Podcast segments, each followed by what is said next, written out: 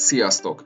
Zsíros Mihály vagyok, ez pedig itt a YouTube csatornám Fordulópontok című sorozatának podcast verziója. A mai adás vendége Német Franciska. 18 évesen a barátok közben ismerhette meg a nagyközönség, majd modellként, újságíróként, műsorvezetőként és kommunikációs szakemberként is dolgozott. Jelenleg korábbi álmát beteljesítve az egészségügyben, ápolóként dolgozik a Szent János Kórház gyermeksebészeti és traumatológiai osztályán. Emellett vállalkozó, a Gyermekesós gyermekügyeletkereső weboldal alapítója és a Gyerekdokik gyermekorvoskereső, valamint a Healers ápolóknak szóló edukációs felülete is az ő nevéhez kapcsolódik. Tehát ezt nem értik az emberek, hogy ez mi, hogy te bemész a kórházba, és megőrülsz attól a szaktól, ami ott van, hogy ezt te akarod, és hogy te és meg látod az embereket, akik ott dolgoznak, és neked ők a, az etalon, meg a, a menőségnek a ne továbbja. És úgy mentem haza, mint amikor randizol, és, és így nagyon jó. Tehát amikor tudod, hogy így akarom ezt az embert. Én úgy mentem haza, hogy így ez, ez, ez egy szerelem, és hogy én ezt akarom csinálni itt. Következzen a fordulópontok. Franciska, nagyon szépen köszönöm, hogy elfogadtad a meghívásomat. Köszönöm szépen, hogy egyáltalán gondoltál rám, és elmondtad már a nézőknek, vagy majd leírod, hogy mi már száz éve ismerjük egymást az egyetemről? Az nem lehet, mert ennél sokkal fiatalabb vagy. Sajnos nem. De, de valóban, igen, mi a TF sportmenedzser képzéséről ismerjük egymást. Nem számoljuk ki, hogy ez hány éve volt. Ki. De tizen. Szerintem 15. Jézusom. Igen. Egyébként ezt is meg akartam tőled kérdezni, hogy ez, ez neked hogy jött?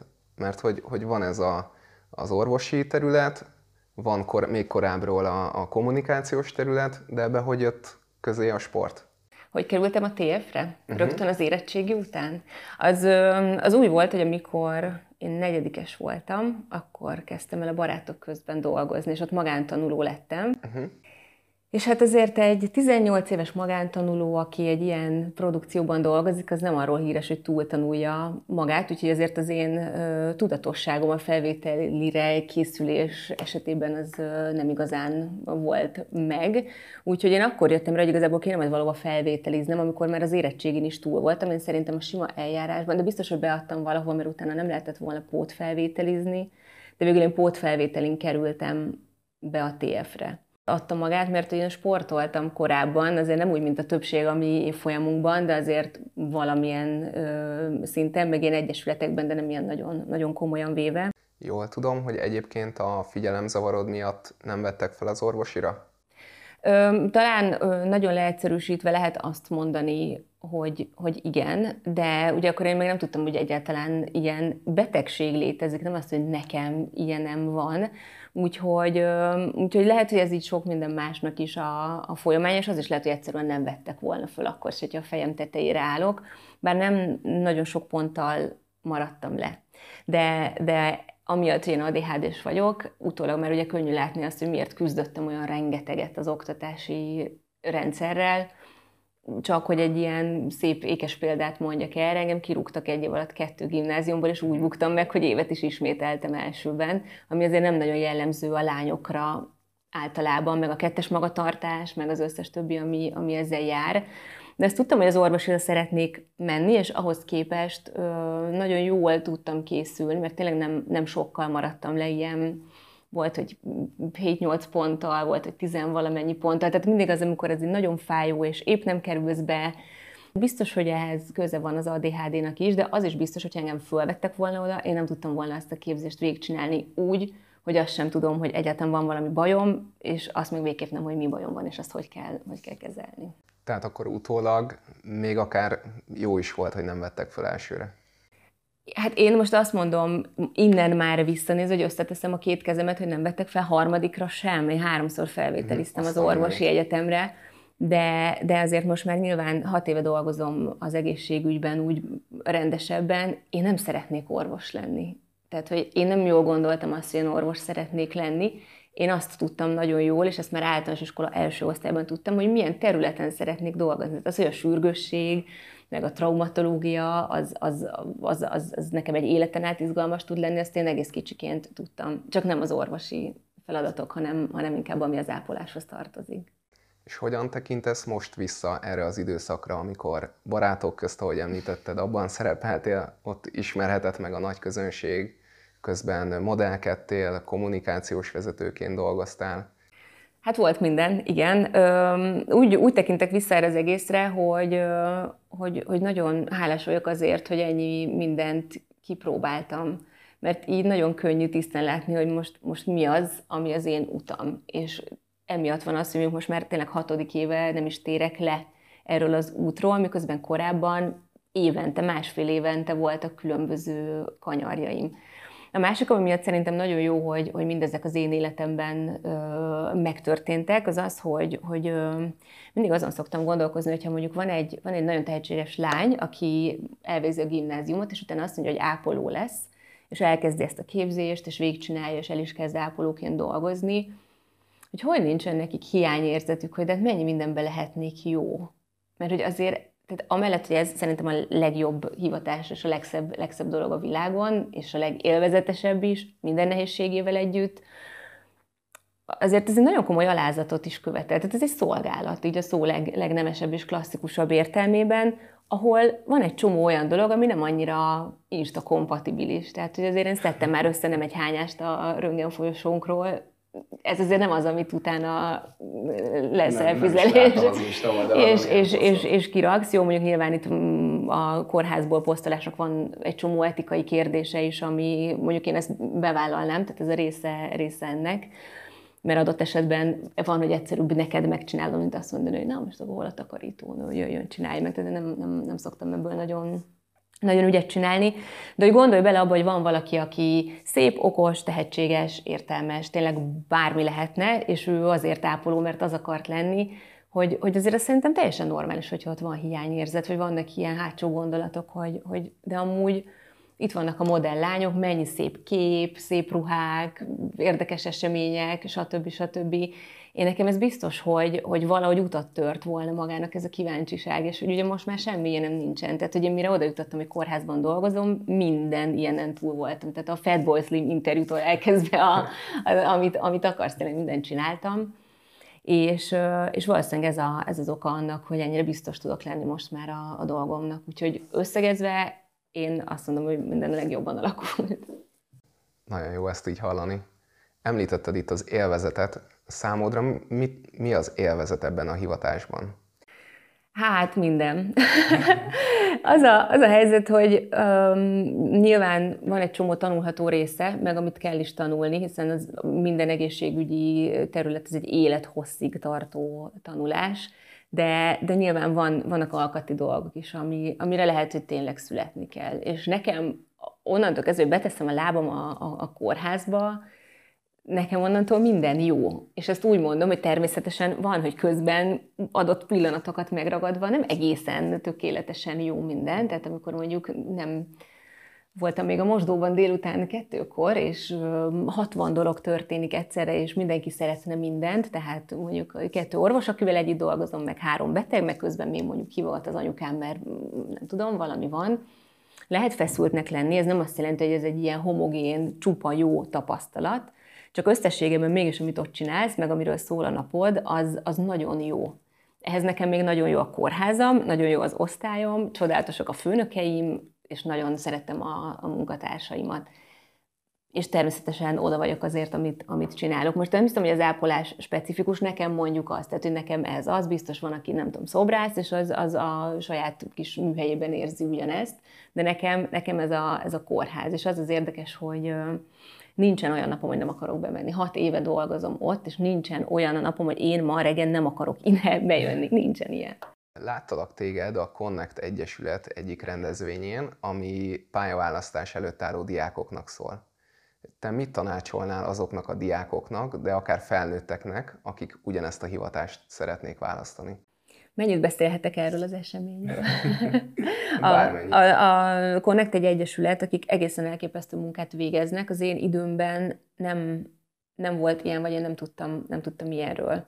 Nem azt mondják a középiskolásoknak, hogy figyelj, te gyere ide, és akkor, hogyha érdeklődsz az ápolás iránt, akkor beszélgess itt az ápolóval, és tudj meg mindent az ápolásról, hanem azt mondják, hogy figyelj, itt van tudom 40 szakma képviselője, beszélgess ahányal csak tudsz. Emellett nekem nagyon fontos minden olyan esemény, most majd egy pár nap múlva is megyek egy, egy ilyenre, akkor pont Budaörsre, de igazából minden még középiskolákba is szoktam, mm-hmm. meg mhm. számtalan helyre, ahol a pályaválasztás előtt álló középiskolás korú fiatalokkal lehet találkozni, mert az ápolás utánpótlásnak a problémája az egy globális, nagyon-nagyon komoly krízis. Nincsen ápoló utánpótlás. Nem Magyarországon nincsen ápoló utánpótlás, hanem az egész világon rettenetes hiány van ápolókból. Nem véletlen lett ugye az idei év az ápolók és a szülésznők éve, ez pont, pont a figyelemfelkeltés okán van így, hogy jusson el ez többekhez, akár ez a korosztályhoz is. És ez nekem egy szívügy, főleg nyilván a hazai ápoló utánpótlásnak a, a felkutatása, és ezért akárhány ilyen eseményre hívnak, ahol középiskolások, vagy akár mondjuk ilyen pályaváltó, karrierváltó felnőttek vannak, minden ilyenre elmegyek, mert el kell, el kell vinni a, a, az ápolásnak a, a, a hírét, az üzenetét ezekre a helyekre és ezekhez az emberekhez. És erre azért is van nagyon nagy szükség, mert, mert hogy nem tudják az emberek, hogy, hogy mi az, hogy ápolás, mit csinál az ápoló, milyen lehetőségek vannak. Egy ilyen teljesen torz kép van a, a, a fejekben, konkrétan Magyarországon itt most 2020-ban szerintem az embereknek a 90%-ának fogalma nincsen arról, hogy ez mennyire, mennyire jó, jó pálya, hogy milyen érdemes foglalkozni vele. Szerintem egyébként ez más szakmákkal is így van. Tehát például nem tudom, tudta, de én egy évet önkénteskedtem ebbe a mentor programban, a Connectben? A Connectben, igen. Nem tudtam. Még 2016-ban, és említetted itt közben, hogy 2020 az a szülésznők és az ápolók éve, és ebből az alkalomból az egészségügyi világszervezet, a WHO minden országból kiválaszt valakit, Igen. aki ennek a hivatásnak él. És Magyarországról téged választottak. Igen. Ezúton is engedd meg, hogy gratuláljak. Köszönöm szépen. Mit jelent ez pontosan? Hát először is ez egy őrült nagy megtiszteltetés, és én pontosan tudom, hogy ez nem annak szól, hogy én vagyok a legjobb ápoló ebben a, az országban. Egyrészt ezért, mert erős, erősen pályakezdő vagyok ezen a területen a magam hat évével. Tudom, néhány más díjat is bezsebeltél már. Hát igen. Jó, nyilván azt mondom, hogy, hogy vannak, vannak olyan mm, dolgok, ilyen saját projektek inkább, amik mellé nyilván oda tudok állni teljes válszélességgel, hogy azt gondolom, hogy ezt, ezt mondjuk tényleg jól csináltam, hogy mondjuk a gyerekügyeletkeresőt, hogy, hogy, hogy létrejött és működik a, a mai napig, de azért én tudom, hogy hol a helyem az ápoló hierarchiában jelenleg, és ez nagyon jól is, jól is van így, tehát hogy nem kell azt gondolni még majd friss diplomásként sem, nekem ugye egy OK végzettségem van, és most negyedéves vagyok a Szemmelweis Egyetem ápoló szakán, és akkor azt gondolom, hogyha mondjuk ott majd befejezem a képzést, akkor még mindig van egy jó öt év előttem, amikor még a jó sok elmélet mellé gyakorlatban is hozzá kell tenni valamit, és akkor talán azt gondolom, hogy akkor majd elmondhatom magamról azt, hogy tudok valamit erről a, erről a szakmáról, de most még nem, nem, nem tartok itt. Nyilván azért mondjuk azt, hogy hatodik éve csinálom ezt, az, az azért valamit, valamit mutat, tehát hogy mm, erre azért elég büszke vagyok, hogy, hogy, hogy már eltelt egy ilyen jól látható időmennyiség, és most már tényleg azt mondhatom, hogy, hogy, hogy stabilan állok ezen, vagy haladok ezen, a, ezen az úton. De amit nekem meg kellett értenem, és ez egy hosszú folyamat volt a saját ápolói pályámmal vagy szerepemmel kapcsolatban, hogy ha tetszik, ha nem, és engem ez nem motivált, és nem is érdekelt, és ezt nagyon őszintén mondom sokáig, az, hogy az én előéletem milyen, az, az egy lehetőséget biztosít arra, hogy ezt a hivatást szélesebb körben megismertessem az emberekkel.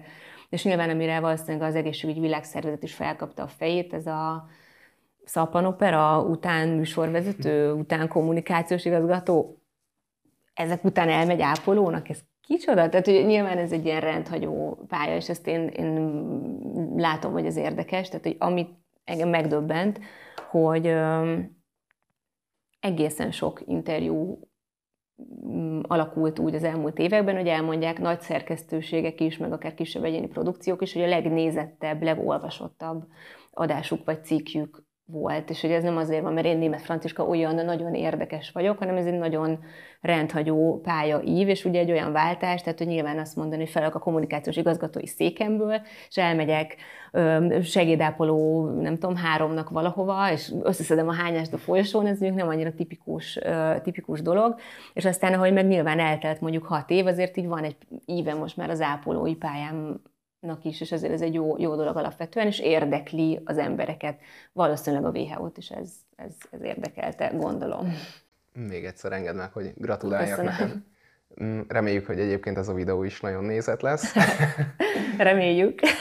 Viszont azért, ahogy már itt érintettük a, a, az elejét meg a végét, neked azért volt a kettő közt egy ilyen értékkereső időszakod. Ó, igen.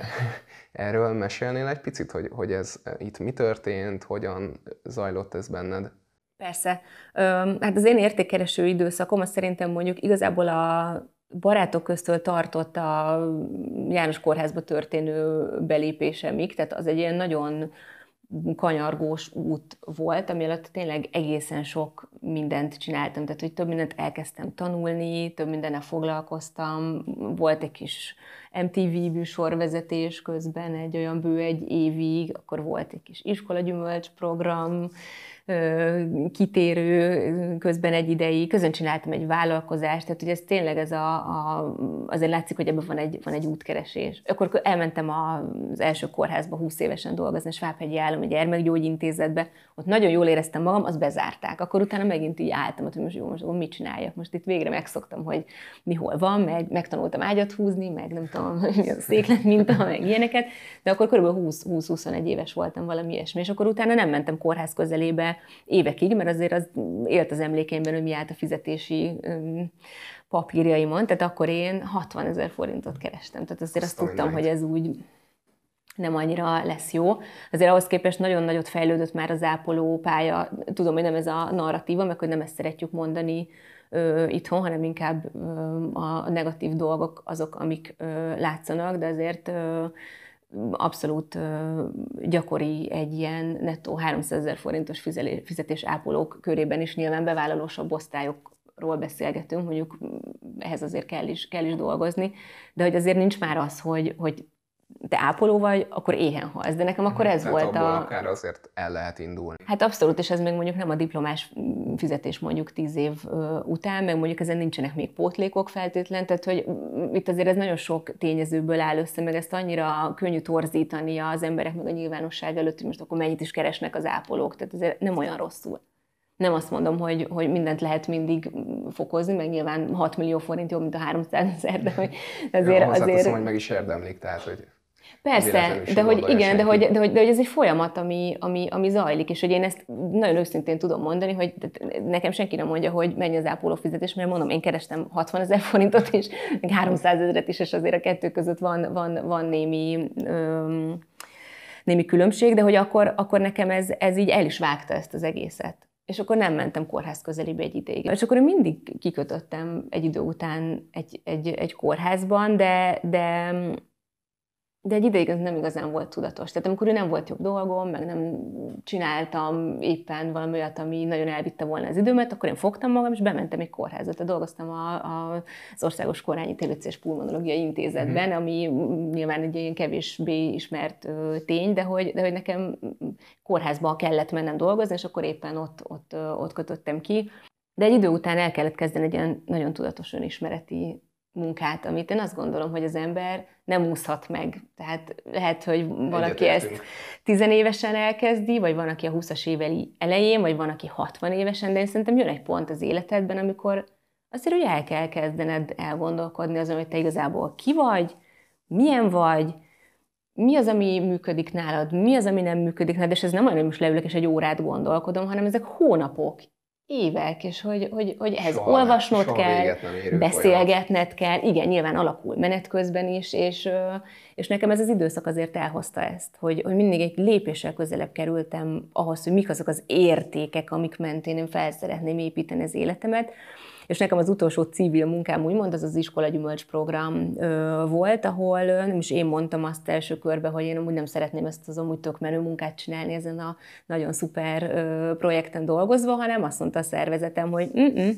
ezt így nem, ezt így nem csináljuk tovább. Hát ültem az irodámban, és van, van az, amikor az embernek vérzik az orra, meg van az, amikor ömlik a vér az orrodból, és nekem ez az utóbbi volt hetente és nem volt semmiféle szervi oka, meg úgy nem éreztem magam egyébként betegnek, csak úgy, úgy, úgy jelezgetett a szervezetem, hogy valami nem jó, de volt, hogy olyan fejgörcsön volt, hogy haza kellett mennem, mert hogy nem, nem, nem, nem tudtam már, amikor már gyógyszer nem halt, amikor már, tehát ez a migrénbe hajló fejgörcs, amit el kell képzelni, és akkor végül elutaztam Berlinbe egy ilyen, amúgy nagyon érdekes ilyen zöldséggyümölcs kongresszussal, ami engem amúgy tökre érdekelt is, nem, az, nem arról volt szó, hogy nem akarok részt venni a programon, és azt hogy az első este, vagy a második nap lettem olyan beteg, hogy azt hittem, hogy nem fogok tudni hazajönni.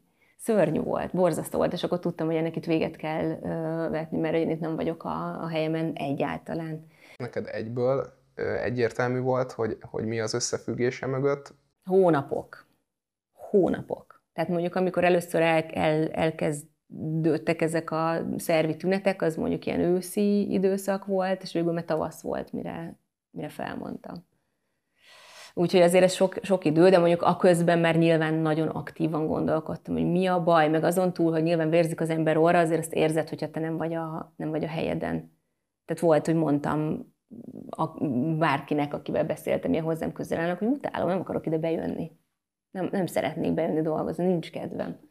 De miért nincs kedvem, tudod, ilyenkor körbenéz az ember, hogy de mi, mi, mi a problémám tulajdonképpen. Tehát itt tényleg ebbe az irodába ide olyan rossz bejönni? Ez olyan rossz feladat, hogy a hátrányos helyzetű gyerekek is kapnak minőségi élelmiszert? Ez, ez, ez biztos, hogy ez egy nagy probléma? És akkor én ezt el is hessegettem csomószor, hogy most biztos ez csak valami ilyen depressziós időszak, és hogy nem ezzel van a baj, hanem velem van a baj. Tehát ez egy hosszú, hosszú, hosszú munka.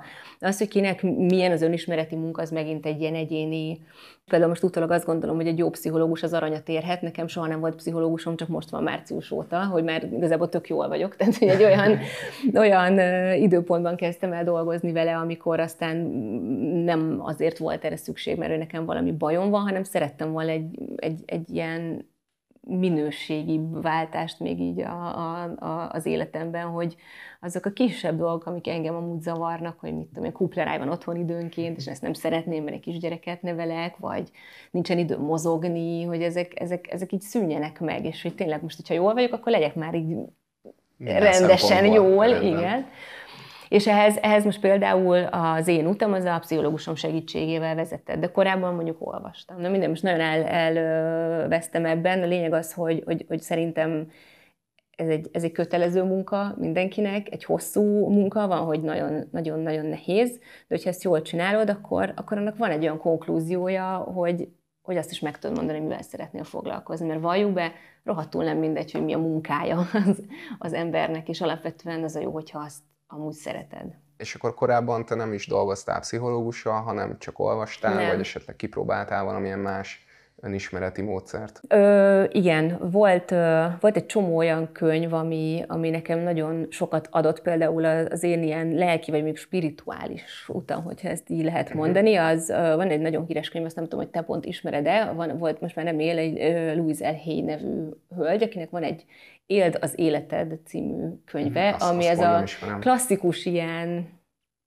most nem akarom degradálni, de hogy ez, a, ez az ilyen, amire így azt mondják, hogy na, ez, ez a könyv, amiben így leírja a hölgy, hogy hogyan szeresd magad, és egyébként persze ezek a közhelyek igazak erre a könyvre, de engem mégis elindított egyfajta úton, és azért most még egy-két közhelyet így bedobok, hogy így az önszeretet, meg az elfogadás, meg, meg, meg egyáltalán, hogy a felelősséget vállalod azért, hogy te milyen helyzetekbe kerülsz az életedben. Ezek nagyon fontos dolgok, és nekem ezeket a dolgokat ez a könyv adta meg. És aztán tök érdekes, hogy én egy, egy vallásos ember vagyok, és vallásos családban nőttem fel, római katolikusok vagyunk, de hogy az a fajta vallásosság, amit így a szó legnemesebb értelmében én jónak tartok, vagy, vagy, vagy nem tudom, kívánatosnak, vagy szóval, amivel egy jó, jó együtt élni, ez az én életemben egyáltalán nem érkezett meg egy olyan 5-6, nem tudom, pár évvel ezelőttig. Tehát, hogy nekem nagyon a saját utamat kellett bejárnom ahhoz, hogy utána egyébként visszatal, vagy arra találjak rá, amit amúgy otthonról hoztam, de én azt, amit amúgy otthonról hoztam, azt nem fogadtam el kész tényként, hanem, hanem, hanem, hanem ki kellett, hogy tapossam a saját ösvényemet ehhez. Szerintem egyébként egy nagyon nagy dolog, hogy ezt így, így elérted, és, és sikeres volt ez a könyv, vagy használt neked, és megtaláltad azt, amit igazán szeretnél csinálni. Ez milyen érzés volt, amikor ezt ebbe először úgy tényleg beleálltál, és, és kimondtad, és eldöntötted? Uh, mármint a, azt, hogy akkor én most ápoló Igen, leszek, azt? hogy akkor a kommunikációs szakma az vége, akármilyen fizetés, akármilyen csillogás, annak vége. Nehéz, nagyon nehéz. Tehát gondolj bele abba, hogy ezt elfogadtatni a környezeted. De nekem nincsenek egészségügyisek a családomban, és igazából a barátaim között sem voltak még akkor. Tehát ezt nem értik az emberek, hogy ez mi, hogy te bemész a kórházba, és megőrülsz attól a szaktól, ami ott van, hogy ezt te akarod, és hogy te és meg látod az embereket, akik ott dolgoznak, és neked ők a, az etalon, meg a, a menőségnek a ne továbbja. Azért a, a családom, tehát ugye a közvetlen környezetem, az természetesen támogatta ezt, és, és kitartott mellettem az első perctől kezdve, de azért én ezt jó párszor meghallgattam, hogy én nem vagyok normális. De ezzel együtt az első napom a kórházban, azt nem tudom elmondani, tehát, hogy bementem, 12 órás műszakok vannak, minden volt a 12 óra alatt. Vér, hányás, kaki, mondjuk haláleset nem történt, de hogy azért voltak igen megrázó dolgok, meg hát annyi információ, hogy be se tudott fogadni, tehát hogy azért ez egy sürgősségi ellátóhely, és azért itt zajlanak az események. És úgy mentem haza, mint amikor randizol, és, és így nagyon jó. Tehát amikor tudod, hogy így akarom ezt az embert. Én úgy mentem haza, hogy így ez, ez, ez egy szerelem, és hogy én ezt akarom csinálni itt. És te csinálsz azért mellette más szakmába illő, Á, nem. de más dolgokat is, néhány vállalkozást. Ezekről mesélnél még egy picit?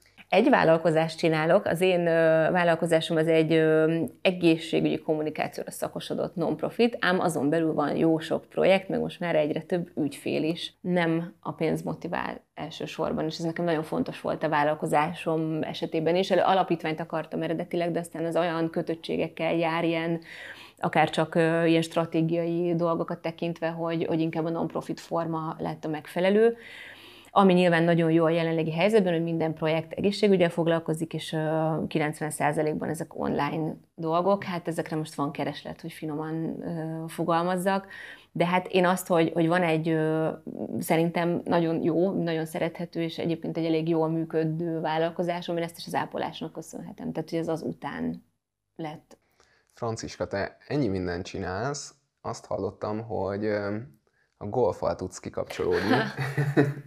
Mikor játszottál utoljára? Jaj, nagyon régen. De a nagyon régen, azt szerintem körülbelül egy éve Covid Covid károsult lett az én idei golf szezonom, mert amikor még az időmbe belefért volna, akkor ugye éppen otthon maradtunk, aztán meg amikor már úgy lehetett volna egy kicsit mozogni nyáron, az nekem elég munkásra sikerült, úgyhogy ez most nagyon fájó szívvel. Most jó a kérdés, pont gondolkodtam rajta, hogy, hogy van egy-két olyan hely, ahol uh, szezonon kívül is lehet legalább így az ütéseket gyakorolgatni de ez engem nem tántorít el, tehát hogy a, a, szerintem tényleg az egyik legjobb sport. Te ott voltál, amikor a térfes a rekreációs táborban golfozni mentünk? Nekem ez ott igen, akadt be ez a, ez a dolog, és én ezt azóta akartam. Kérdezték az első órán, ki hogy került ide, és én ott elmondtam, hogy hát mi. Az az egész környezet, ahogy a, az a pszichédre hat, amit ott látsz. Ugye egy ilyen nagyon rendezett történet az, amit ott magad körül látsz, és amikor én az első golfórámra elmentem évekkel ezelőtt, szintén egy elég intenzív időszakom, közepette vizsgai időszak is volt ráadásul, mint hogyha megnyomták volna a stressz kikapcsoló gombot rajtam, és onnantól kezdve nekem ott semmi nem volt, csak az amivel ott foglalkozni kell. Ugye ez egy elég ilyen technikás történet. Ezt be is vallom, hogy az első, nem tudom én, tíz ütésből körülbelül egyszer sikerült eltalálnom. Tíz ütésből? Figyelj, nekem volt, volt olyan, amikor így elütöd a kosárlabdát, és mondjuk kettőt találsz el belőle normálisan, és ugye annak is örülsz, azért ott az ember tanul egy kis alázatot, de, de mm, ami nekem nagyon tetszik ebben az egészben, és ezt egyébként mondták is, hogy ezt ott mm, tudtam meg, a, a, amikor elkezdtem golfozni, tanulni, hogy a világ onnan a legnépszerűbb, tehát a legtöbben ezt a sportot játszák. A legtöbb profi sportoló golfozik, és miért? mert hogy annyira sok mindenre kell figyelned, tehát hogy annyira összetett, nyilván egy idő után azért vannak automatizmusok, de mégis nagyon ott kell lenni fejben, hogy ezért kikapcsol és tudsz regenerálódni mindabból, amiben egyébként benne vagy, amellett, hogy nyilván sétálhatsz kilométereket gyönyörű környezetben, eleve, hogy már kiutazol egy olyan helyről, egy golfpálya van, mert az alatt is egy kicsit megnyugszol, és nekem ez mind-mind-mind nagyon kellett. Úgyhogy sajnos nagyon régen játszottam, de ez semmit nem jelent, tehát hogy ez, ez, ez most egy ilyen év, ezt én most már elfogadtam, hogy 2020 az Covid, és akkor így jártunk, még nyilván azért majd jut belőle 2021-re is, de az én terveim a golfal hosszú távúak. És mi az, amivel akkor a mindennapokban ki tudsz kapcsolódni? Hát most tényleg hála a pszichológusommal eltöltött jó pár hónapnak, most elég sok a, a sport az életemben, ilyen nagyon jó lányos dolgok, ilyen pilates, meg nagyon uh-huh. sok nyújtás, meg szóval minden olyan dolog, ami nekem most nagyon jól esik, ilyen kardió dolgokból kevesebb, de, de valamennyi. Tehát most azt mondom, hogy heti három alkalommal legalább sportolok, ami hát nem tudom elmondani, hogy mennyire sokat számít nekem, mert hogy előtte, mióta kisfiam megszületett, semmi, tehát nulla mozgás. Azért ezt képzeld el, hogy mennyire rosszat tesz, vagy hát mondjuk nyilván el tudod ö, ö, te is ezt képzelni nem is értem, hogy ezt hogy, hogy éltem túl ezt az időszakot mindenféle mozgás nélkül. Szintén hála most egy kicsit így a rendezettebb életvitelnek azért a szeretteimre is több időm jut, meg hát nyilván elsősorban és mindenek előtt van egy olyan kisfiam, aki amellett, hogy néha komoly kihívások elé állít, de, de hát egy olyan gyerek, hogy nem, nem is hiszem el, hogy ki, ki találta őt ki. Tehát egyszerűen elképesztő. Annyira szórakoztató, meg, meg természetesen a legszebb gyerek a világon a, a, a, az enyém. Tehát ez, milyen anyuka mond mást, de hát az enyém az tényleg, tényleg egy, egy, egy csoda. De hogy nagyon jó társaság is most, mert tehát, hogy három éves, olyan szövege van, hogy, hogy, hogy megőrülök tőle egyszerűen. Tehát nem, nem, nem is tudom elmondani, meg nyilván lehetne órákat beszélni róla, ki ne tudna a saját gyerekéről, de a lényeg az, hogy engem a vele, vele bármilyen közös program vagy együtt töltött idő az nagyon komolyan feltölt.